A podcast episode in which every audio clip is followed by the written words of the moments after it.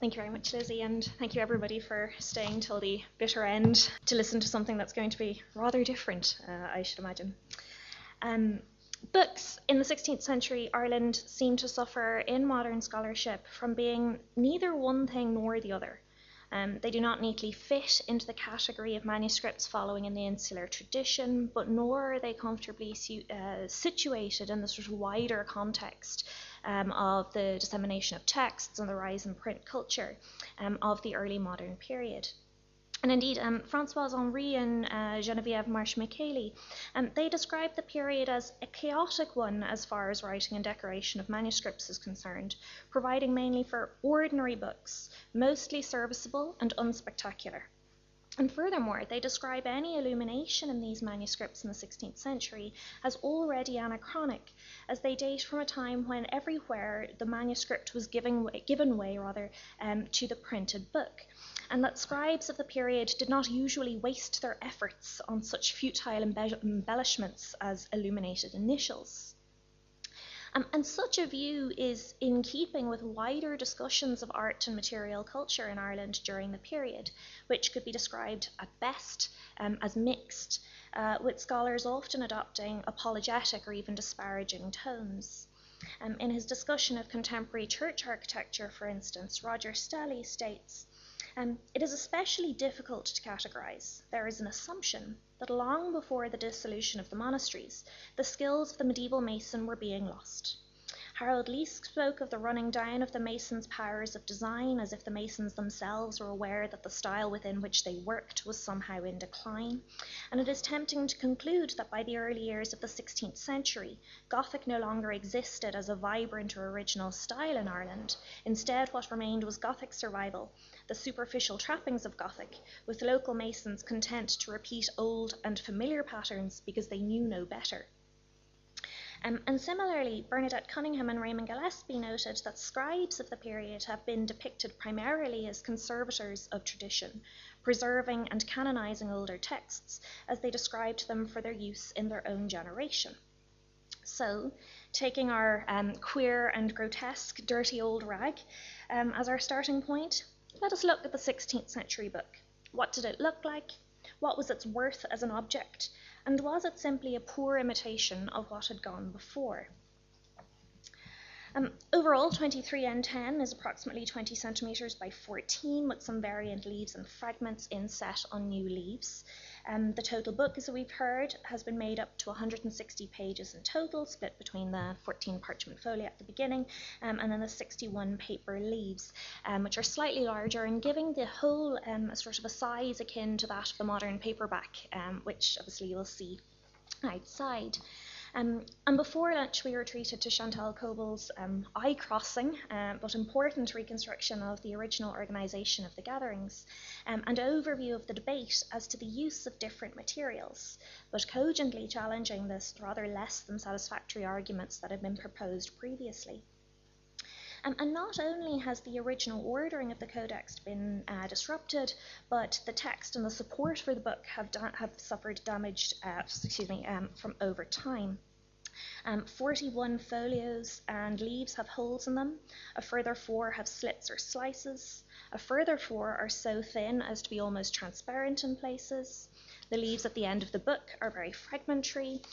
Throughout, damaged paper leaves have been insert on a fresh material and strengthened with gauze in the British Museum in 1920.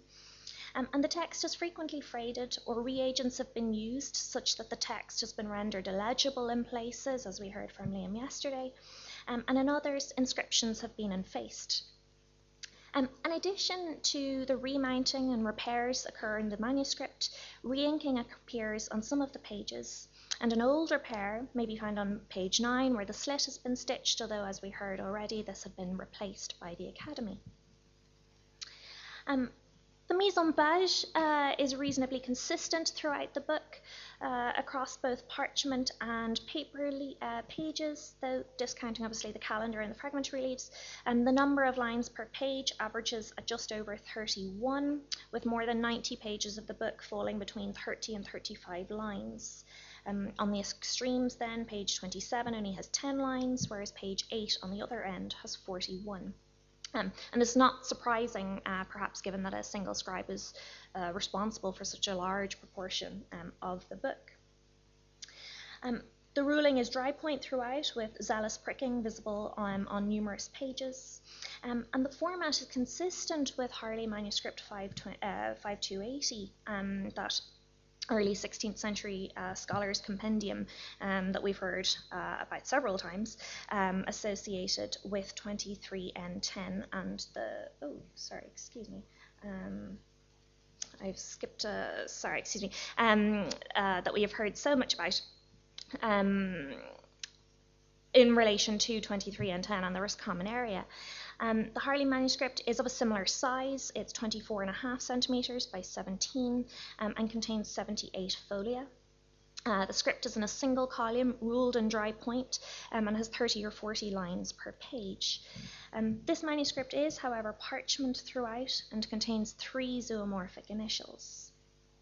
The dimensions of Ballycummin and the Harley manuscript, while perhaps more suited uh, to the often itinerant nature of scribal activity, do not in and of themselves identify the books as being utilitarian. Um, unlike the grand lordly books of the 14th and 15th centuries, other 16th century patron manuscripts are of a more modest size. Um, another closely related manuscript that we've been hearing about, Egerton 88, um, is only marginally larger at 25.5 centimetres uh, by 17 and 93 folia.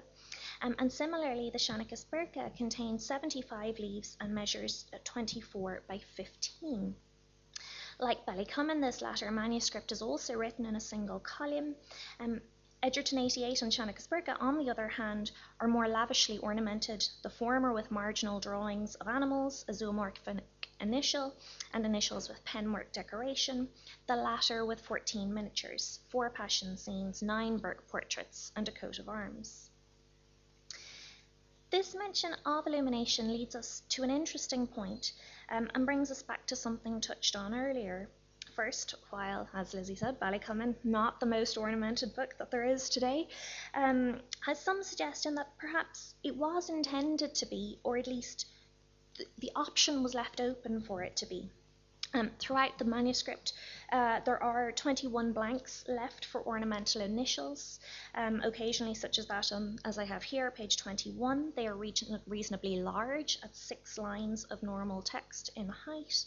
Um, and as you can see in this example, some of the blanks have the appropriate initial penned in in the edge or the corner of the available space. A further 61 initials have also been embellished with penwork decorations such as palmettes.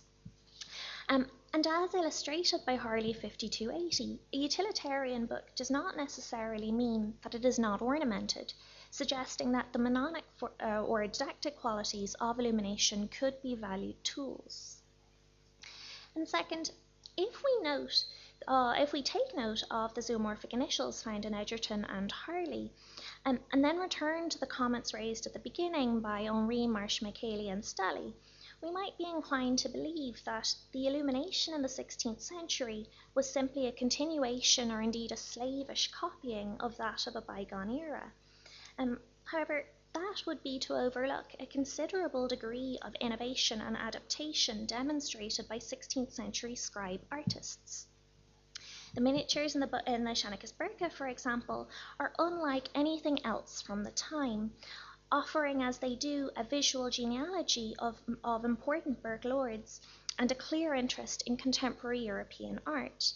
Henry and Marsh Micheli understood their design in the context of German woodcuts, as like them they are gaudy and violently realistic.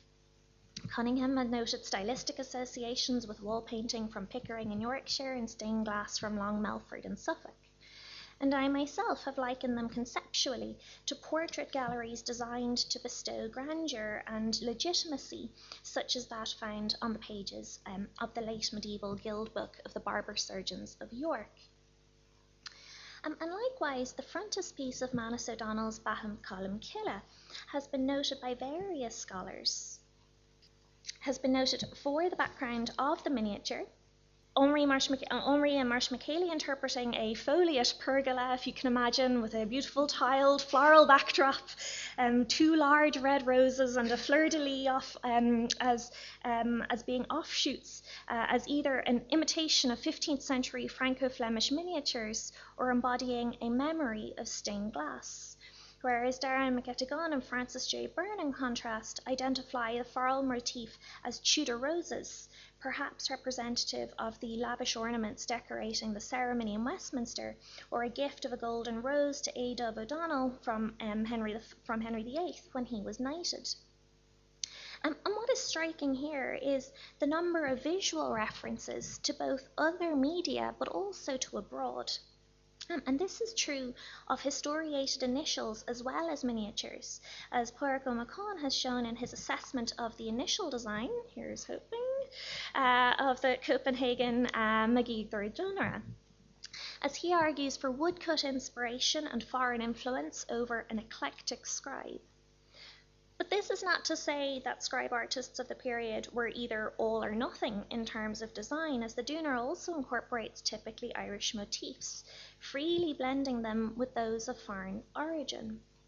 The use of figure illumination, which was relatively rare in the arsenal of the insular inspired scriptorium in the later Middle Ages, the incorporation of motifs and styles from print, sculpture, and stained glass, and the amalgamation of the traditional and the innovative surely cannot be described as slavish imitation. Indeed, the creativity demonstrated by scribe artists of the period led Henry and Marsh Micheli themselves to go on and state that by the end of the century, the illumination produced was perhaps more handsome than anything that had been made up until then in medieval Ireland. And this is no less true of the textual contents of 23N10, as over the past two days we have heard adjectives and phrases such as significant, meaningful, exclusive, perverse, peculiar, valuable testament, important witness, confident to interfere, and my favourite, very cool, uh, to describe the texts, none of which are particularly synonymous with the notion of pure imitation. And equally, as Richard Sharpe highlighted, um, Chantal's reconstruction earlier of the physical book has parallels with English manuscripts at the time of the introduction of paper to the industry there in the 15th century. So, moving on to the nitty gritty uh, of the matter. What was the minimum cost to produce a manuscript in 16th century Ireland? Or perhaps a more appropriate question would ask, how much was a book worth? Um, and unfortunately, this is obviously a difficult question to answer with any sort of accuracy, uh, due in part to a lack of detailed records, but also to the nature of the scribal industry. And so, in lieu of, of records detailing the overall cost incurred in producing particular manuscripts, uh, we need to look sort of more generally at references to books or materials which occur in sundry accounts and deeds looking firstly at parchment, um, it at the time was obviously not without its flaws, as we can tell obviously just from uh, page 9 of the book of Ballycummin, or I also have folio 2 ver- uh, rectum of uh, Bodleian Library Royal B- B512. Um, will show us, and so size and shape and number of defects were likely a significant factor in the price. Um, and the more vocal scribes regularly bemoaned the quality of their parchment and other equipment. My curse on my vellum, cries one mid 16th century scribe. Um, another, my writing equipment is bad, a soft, spiky pen, foxy, thick ink, vellum stony and green, and grief, grumbles another. Indeed, a scribal note on page 55 of the Book of Ballycummin also complains that the ink is bad. So for parchment, um, entries occur in various guild accounts. And we know, for example, that in 1559, William Dowgan, the master of the Dublin Guild of Carpenters, Millers, Masons, and Helliers, accounted 12 pence for parchment to a charter. The Merchant Tailors Guild of St John the Baptist in Dublin parted with 12 pence for a skin of parchment to write a copy of the inquiry in 1574, uh, sorry, sorry, in 1574, and in 1577, the Barber Surgeons Guild of St Mary Magdalene, again in Dublin, paid five shillings and fourpence for parchment, eight skins of the largest sort, and sixteenpence for veal skin on which to write a charter. This charter survives. It measures approximately 61 and a half centimetres in width and 49 and a half by height. Thus making the surface area of approximately 0.3 metres square, um, and therefore suggesting the use of very young and possibly aborted fetus skins in the process. Um, and a study conducted here um, in the Academy some 30 years ago now examined five Irish manuscripts dating from the 6th to the 16th centuries in an attempt to discover the species of animals used in the parchment making process, their ages at death, and the numbers required to produce the manuscripts. One of those considered was the Lara written by a single scribe before 1411 and today contains 140 leaves measuring 14 and a half by 28 centimetres Thus, the researchers concluded that at least 70 animals would have been required. A second manuscript, the Book of Fermoy, uh, dates to the 14th century with additions obviously in the 15th and 16th centuries. Um, today, this manuscript consists of 119 leaves measuring 34 by 26, requiring approximately 60 animals. These estimates were based on the assumption that one or a maximum of two bifolia were formed from each skin, with the average uh, skin size from a young animal being about 0.5 to 0.7 metres squared. For today's 14 parchment folia in the back of Ballycummin, then, we would be looking at three or four animals.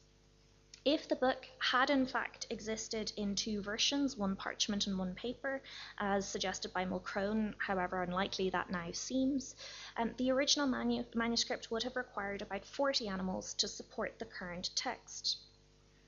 Now, while parchment skins would have, of course, been available locally, um, some sense of the cost can be gleaned from importation records. In 1594, a Cork merchant, Edward Roche, brought six parchment skins from Bristol at a value of about 26pence, taking into account the exchange rate.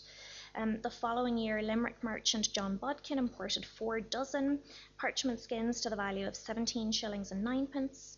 Henry Gold and Stephen Galway, both of Cork, imported a dozen at the value of four shillings and fivepence. Edward Roth of Kilkenny, two dozen at eight shillings and tenpence, and Robert Black and Patrick French of Galway, two dozen at seventeen shillings and ninepence. Now, with the exception of the final entry, which must suggest a, a really, really fine quality, um, these figures provide a standard price of just over fourpence per skin the cost in parchment for the Book of Ballycummin must therefore have been something in the region of a shilling to a shilling and fourpence for the extant folia, or twelve shillings and fourpence for a full manuscript. Paper, then, in 16th century Ireland, while cheaper than the parchment alternative, was still expensive. There were early attempts at manufacturing paper in Kildare, but reliable paper mills did not appear until the late 17th century when Nicolas Dupin was granted the exclusive privilege of making white writing and printing paper in Ireland in December 1690. As such, all paper was imported and therefore costly, and even at that, not necessarily of good quality, as it was lamented in the 1580s that paper in Dublin is dear, scant, and bad. The, Brist- the Bristol port books and the customs accounts show that throughout the second half of the 16th century, Ireland was receiving frequent supplies of paper, brown paper, which was a cheaper variant used often used for wrapping, and painted paper. And for the period 1563 1564 onward, after the rates were uh, adjusted for inflation to more accurately reflect the actual cost, to the end of the accounts for the 1570s, there were numerous shipments listing paper. The value was calculated by the ream, which according to the 1582 rates book was 20 quires with 25 sheets to acquire, um, and the rate per ream was standardised at 3 shillings and 8 pence, and in the case of brown, uh, brown paper, uh, the value was listed at 3 shillings and 4 pence. Uh, paper dimensions then in medieval and early modern Europe appear to have been relatively standardised with four sizes chancery, median, royal, and imperial. And let us assume that the sheets are of chancery dimensions, the smallest size, um, at 32 by 45 centimetres, and they could be easily folded twice to quarto format of approximately the size of the Book of Ballycummin.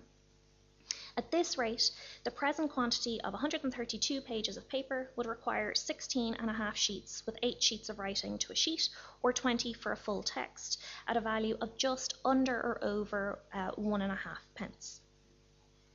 In addition to the writing surface itself, there are references to other materials required for book production. Penners, uh, which were uh, metal or leather cases for holding pens, and inkhorns were regularly imported into Ireland at a standard price of about 26 pence per dozen. In 1577, a book of gold to trim our charter cost the Dublin Guild of Barber Surgeons two shillings and sixpence, and a further three shillings was spent on white and gold lace, eighteen pence on hinges and clasps uh, for same, and four shillings and sixpence on a box to keep our charter. And finally, the bindings of a book, uh, the, excuse me, finally, the bindings of a book cost St. Werburgh's uh, two shillings in 1590. Marginal notes in the Leabhar Breac allow the speed of transcription to approximately be calculated at one large double columned page per day, or approximately six weeks' work to complete 35 pages. Calligrapher Tim O'Neill has used this calculation as a guide and finds it to be an accurate estimation of the time involved at an average of about 180 words per hour. As Kevin Murray told us uh, earlier, scribe dependent, there can be about 400 or 500 words to a page. According to O'Neill's estimate of words, it would have taken the scribe approximately two and a quarter to two and three quarter hours to complete transcription of one page. Even if we were to round that down to two to two and a quarter, given the Rack is sort of more lavish in design, has writing in double columns, at this rate, the 160 pages of the book would have required a minimum of 40 or 45 days of labour from a single scribe to produce 23 N10. Now, this is not easy to reconcile with known costs, given the time required to complete the various tasks, but in 1559 a payment was made from the Dublin Guild of Carpenters, Millers, Masons, and Helliers of six shillings to a clerk for translating the Charter and Bead Roll, which is a list of benefactors, into English. And an earlier reference from St. Werburgh's also counted six shillings and eightpence for the writing of a gradual and music for the Mass for the church, to the church. Um, and the Guild of Barber Surgeons paid the rather tidy sum of 40 shillings for the writing of their charter and its seal. Of course, there's no accounting for the quality of the penmanship or the tools used in the different books, which Colophons in Egerton 88 will tell us was variable. Uh, Donal, if I am right, this is a bad style of writing. And my goodness, Ducky, 'tis a pity but he had a pen from you in his hand. So, all in all, Production of a modestly sized book like 23N10 without dressing or illumination would have conservatively cost something in the region of 5 shillings for paper, 40 days of labour, assuming just 3 shillings of a fee, um, which I took as half of that which was charged to the clerk mentioned a, a moment ago, and binding, before considering the making of ink or pens. If the book had been written entirely in parchment, it would have cost more than 17 shillings. This figure, um, the, the, at least for paper, um, is in line with the six shillings spent by St. Werburgh's on a communion book in 1594. And a box then to hold a book could be added for, say, an additional three to four shillings, depending on size.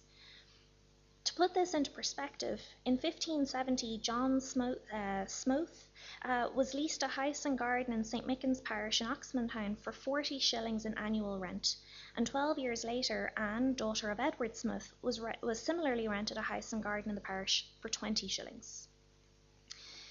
Gillespie has written widely um, on the trade in printed books in and into Ireland from the end of the 16th century and through the 17th centuries, and has illustrated how cheaply books were available, at least at wholesale prices, though he states that the relationship between wholesale and retail prices is not clear.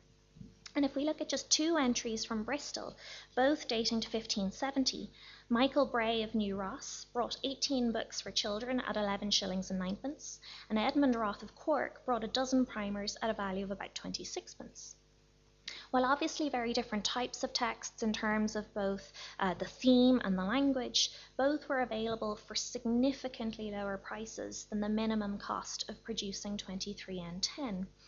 Um, and given such eye watering discrepancies in the costs, it is not at all surprising that the compiler would have elected uh, to produce such a practical and cost effective uh, structure as proposed by Chantal earlier. There are, of course, difficulties with these numbers. First, there's no accounting for tax or profit on the quoted prices on the importation of materials or prefabricated books and these port records can be damaged or incomplete.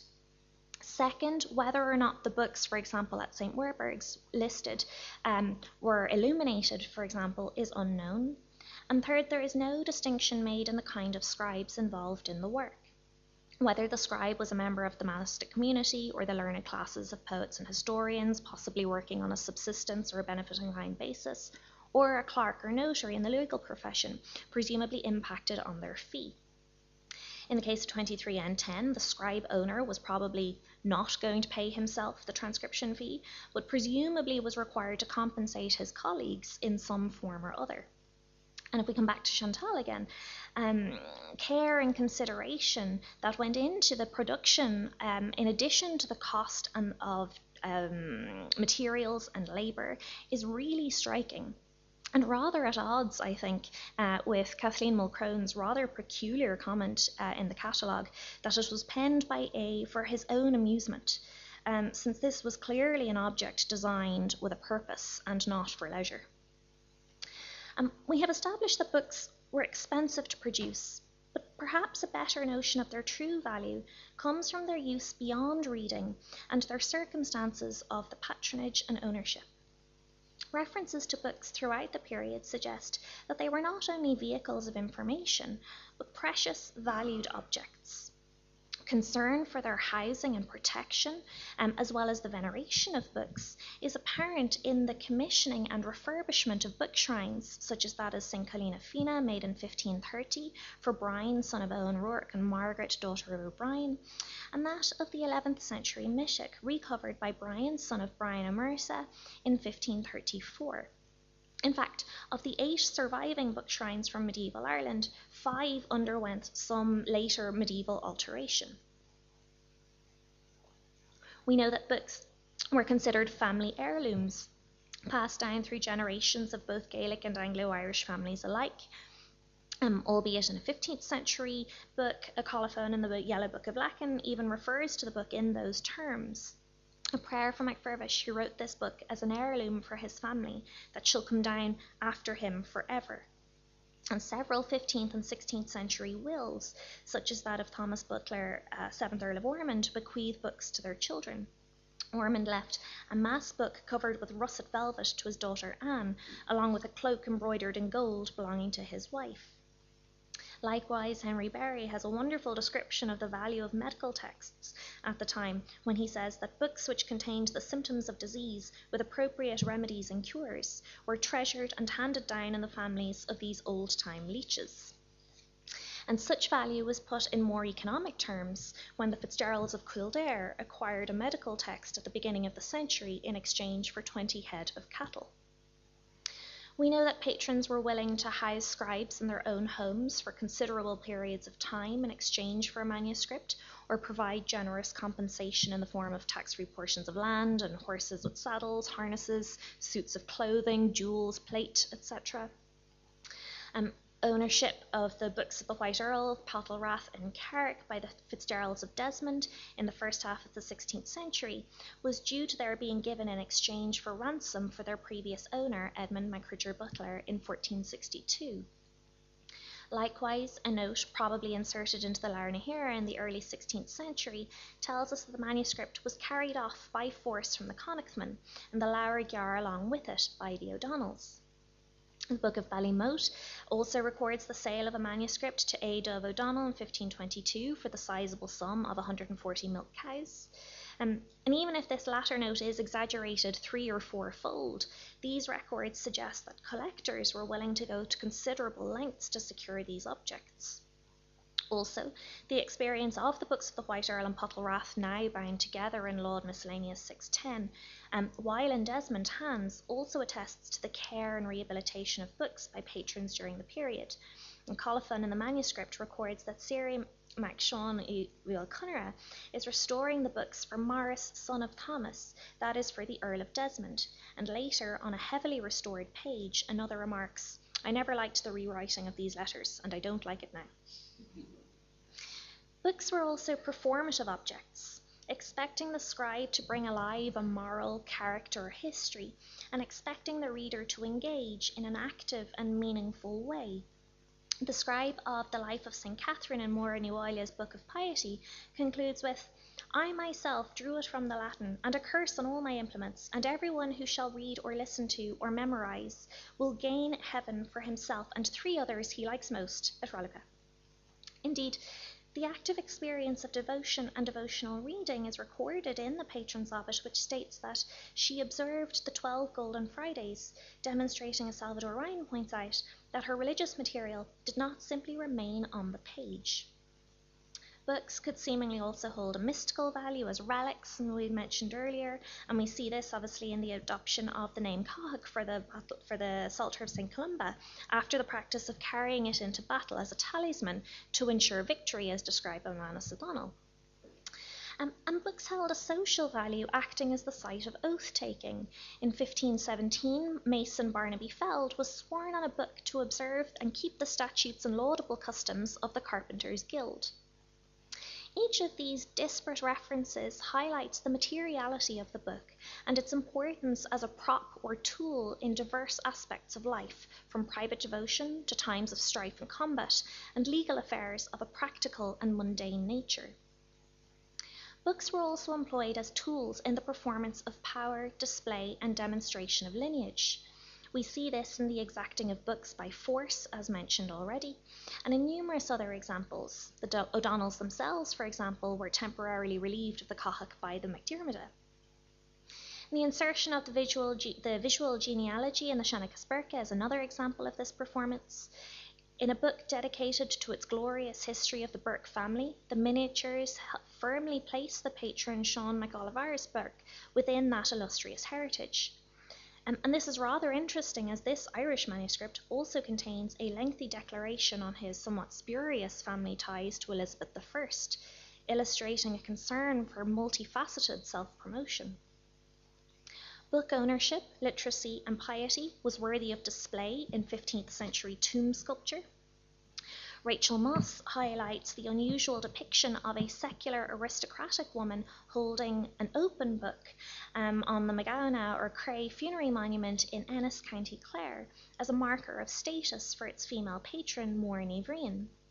And similarly, the inventory of Kilkenny Castle in 1630 tells us that the prayer books, the only books listed, were kept in the Great Chamber. Now, this does not give us any further insight into the circumstances, but presumably, if stored in the Great Chamber, they were done so for the sake of visibility.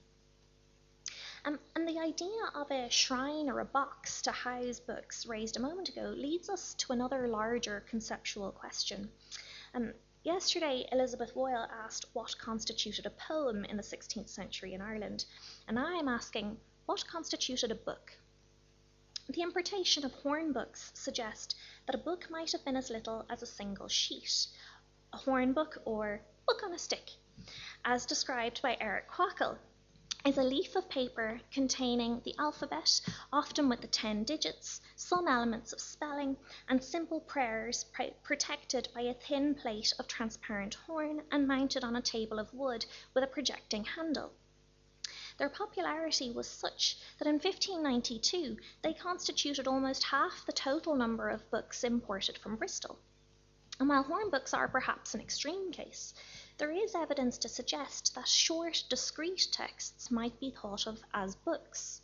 Um, a colophon in the Book of Placán or Book of uh, Ballymulconry points to this possibility.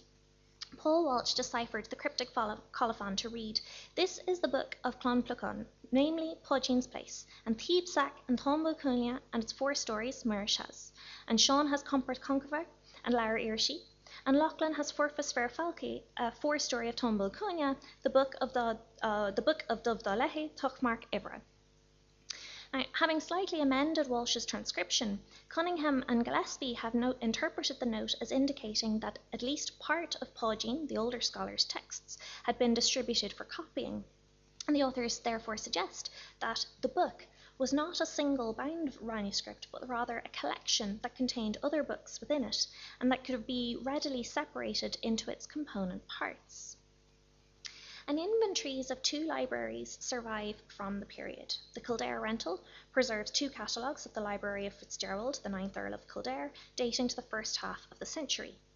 The books in the library are categorized according to language first Latin books, French books, English books, and Irish, and then by text. Um, and Aisling Byrne has argued that discrepancies in the ordering and the compilation of the two inventories suggest that certain texts, uh, such as Liber Alexandri Diartis and the Ordinale, were standalone, likely printed texts, which had been bound together but deemed independent. This was equally true of the Irish manuscript entries. The religious entries in the Irish section, for instance, comprise seven lives or passions of saints, a life of monks, a book belonging to a saint, a psalter, the Nativity, and the Book of the Gospels. And entries such as St. Catherine's life cannot have been much longer than a few folia, but its itemization suggests that it was deemed a book in its own right, either standing alone or perhaps incorporated into a compendium. And similarly, the Franciscan friars in Youghal also compiled, compiled rather, an inventory of their library at various points between 1490 and 1523. And their catalogue also suggests that in at least some cases, books could consist of individual texts. Item 72 is described as a certain booklet called according to the Mirror of Albert and the text of the Book of Job in one volume. Another item is described as one portion of a psalter beginning at Beatus Vir to the, to the Psalm Dixitinus in Isiustus, with the Glossa Ordinaria and Apostle on the book of the book um, and Apostle on the book of Job in one volume. This stress on the compilation of the texts into a single volume would suggest that the books themselves were understood to be independent as at Kildare. This is, however, rather difficult to say with any certainty, as the contents of another item, also listed as a booklet, are further described by the cataloguer as a large compendium of material, namely legal material, on the sentences of Peter Lombard, on Daniel, on the Decretals, on the Proverbs of Solomon. And in his annotated transcription of the inventory, Colmán Ó Clabaigh has suggested that perhaps this refers to a commonplace book or a student's school book. Equally, though, there are listings where single books are written over the course of multiple volumes. The Sermons of Leonard of Udine are in two volumes, as is the letter collection of St. Jerome. So while it is difficult to form any strong conclusions on the exact correlation between the inventories and the physical spaces of the libraries themselves, in Kildare or in Youghal, these inventories have shown us that books and booklets were not necessarily fixed concepts.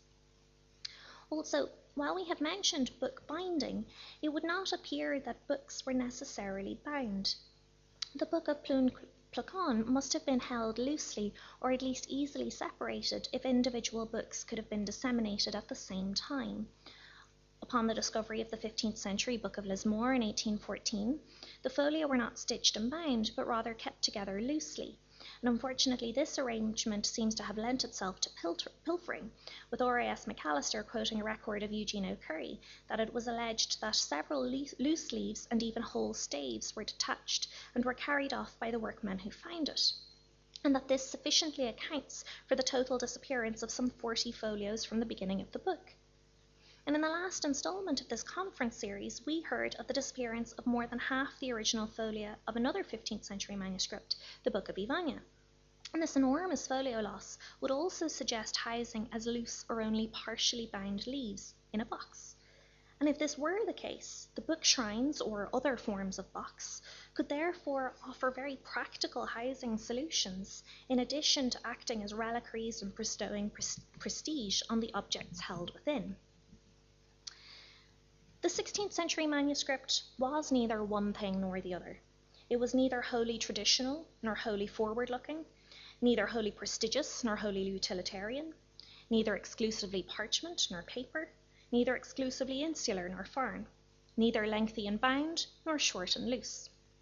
A 16th century manuscript was, however, expensive, both in monetary terms and, in cult- and culturally valuable regardless of the type or quality of the materials, regardless of how economical the scribes were with their writing, regardless of dressing, regardless of origin, regardless of end user, the 16th century manuscript was an expensive object. It was a repository of knowledge, it was a thing of pride and prestige, it was an heirloom, it was a charm, it was a place to grumble, it was a place to invoke a curse. The 16th century manuscript may well have been given way to print, but it was uh, still an object of considerable social and educational value, requiring a great deal of care and consideration to produce. Um, and so I will leave you now with this quote from the 19th century bibliophile William Blades on what he felt constituted justice for those who did not heed old wisdom and who did not take sufficient care of ancient lore.